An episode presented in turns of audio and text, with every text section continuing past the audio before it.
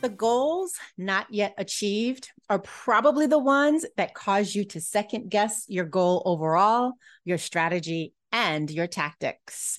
Hello, hello, hello, and welcome to More Than Money, a podcast where we have nuanced conversations about money, business, and life where we take the time to explore the human side of money because success with money is never just about the numbers. I'm your host, Jacquette Timmons, and I am really, really glad that you are joining me today. Now, before we dive into today's episode, I am asking, yes, yet again, for your help to help commemorate and celebrate the upcoming milestone we are inching closer and closer to our 200th episode, and I am beyond excited. And I'm inviting you to help me commemorate this milestone. I would love to feature your voices vis a vis dedicating the entire 200th episode to answering your questions. Or maybe answering the questions that your family and friends tend to ask you because you are the go to money person in your inner circle. So to submit your question, go to jacquettetimmons.com forward slash more than money dash 200. Again, jacquettetimmons.com forward slash more than money dash 200. And oh, by the way, if you did try to submit a question before and you got an error message on that page, it has been fixed. So please give it another shot because I cannot wait to celebrate the 200th episode and to answer your questions or the ones from your family and friends, the ones that they tend to ask you. But in the meantime, let's dive into today's episode. As I'm recording this, it is late August. And I know it is sort of premature to hop on the end of the summer bandwagon. After all, the first day of fall is about a month away. But let's be real a mood shift is afoot. And I felt it even during my morning run because it was a little cooler today than usual. And then add to that that the sun is now setting before 8 p.m. The evening weather is changing. And the usual get back to events that scream fall is coming are all in full effect. And unlike at the beginning of the year, when you might say, I have time to fill in the blank, and you do have time to do whatever you filled in that blank with, at this time of the year, you have much less of it.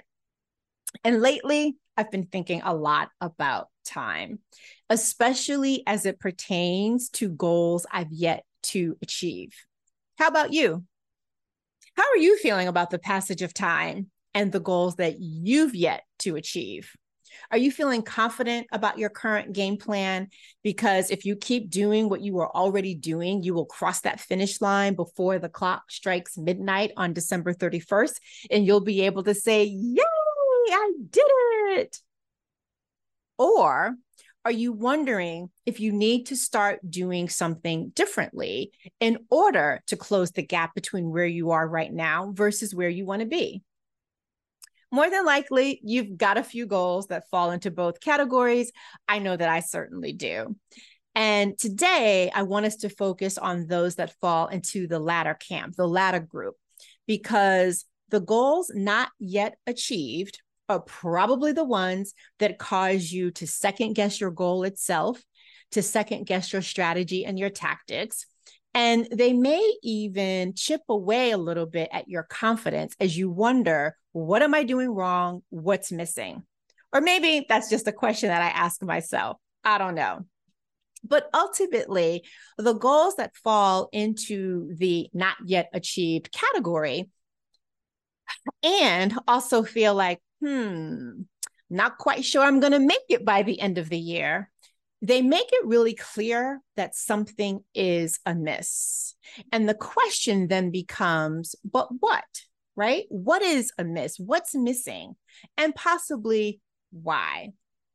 In my opinion, the process of identifying what is amiss and getting in the way of you achieving your goals is just as important as the process of achieving your goals. Important and confounding. And let me just say, I do not profess to have this conundrum figured out at all. But there are some questions that I am noodling on for myself, some of which I've pulled from the Feed the Meter guide. And it's one that I use with my coaching clients. So they're quite familiar with this. And so I'm happy here in your ear and on your screen to share them with you in today's episode in hopes that they can help you too. So here's the first question What will happen if you don't achieve this goal? What will happen to you and potentially to others? No doubt, many of us have a complex relationship with failure. We live in a culture where the tendency to share highlight reels of our successes and our success stories can often often make those moments of failure feel like a character flaw rather than it's just a part of the process. So, is not meeting a particular goal putting your life, your business, or the condition of your finances in jeopardy? This question isn't designed to get you off the hook for trying to figure out what is your next move? What do you need to do? Rather, it's an invitation to check your perspective. Because how you answer that question, whether it is, uh, I should say, how you answer that question, whether your answer is yes or no or maybe, it will help you to redefine what success and failure look and feel like. Here's the second question Are you afraid of success? I once had a coaching client reach out a little more than a year after the conclusion of our engagement.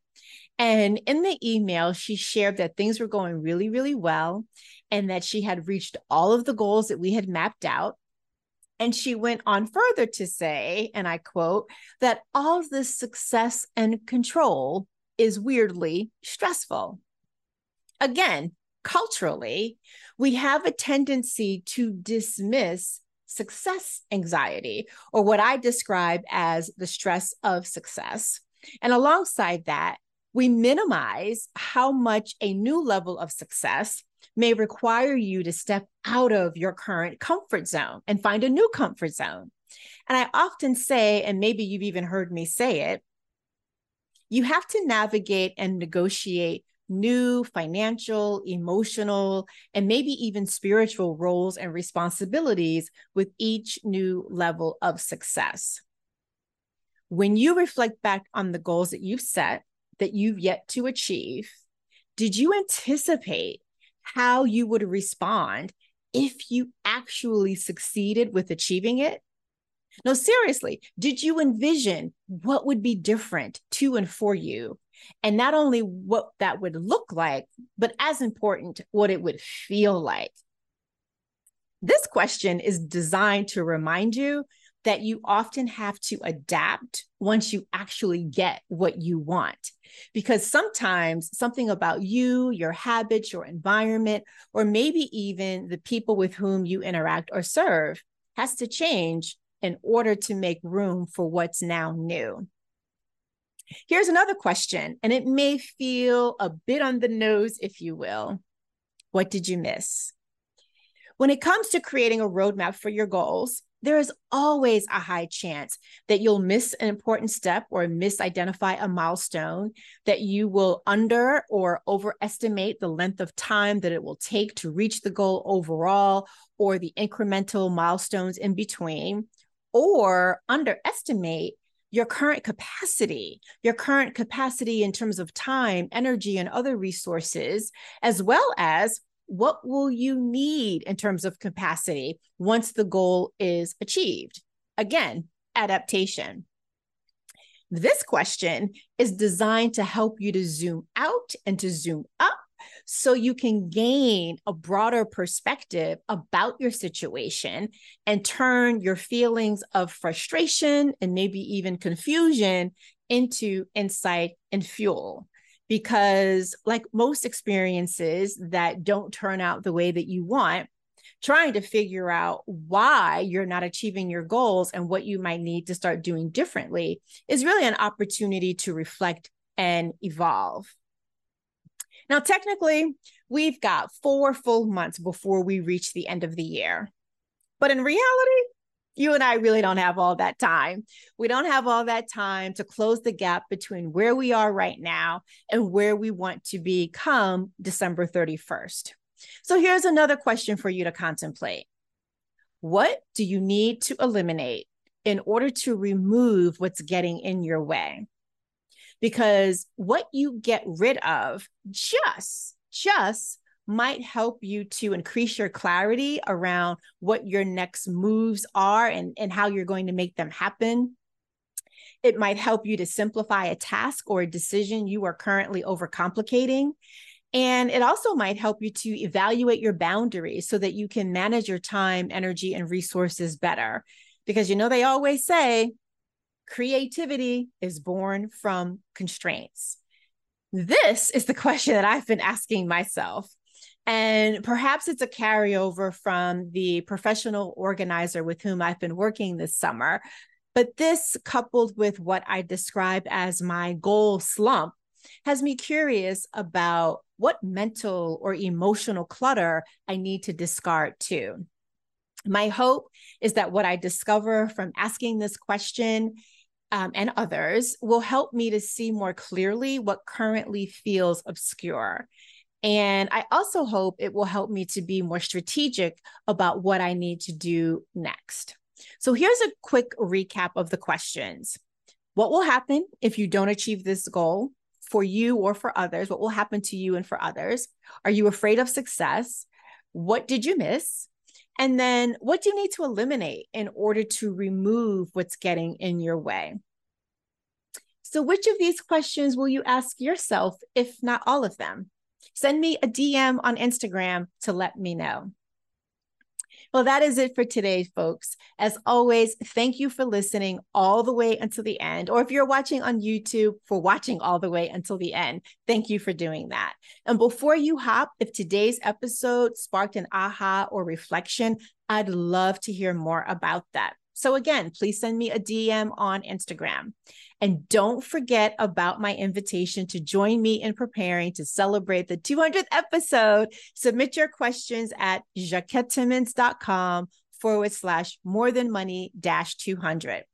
Once more, thank you for listening today. If you'd like to show appreciation for this podcast or perhaps this particular episode, please share it so that we can reach more people. And if you happen to be listening on Apple Podcast, please take a moment to leave a rating and a review because we do indeed read them. And likewise, if you are on YouTube, please leave a comment below. And as always, if you'd like to buy me a coffee, here's how you can do that.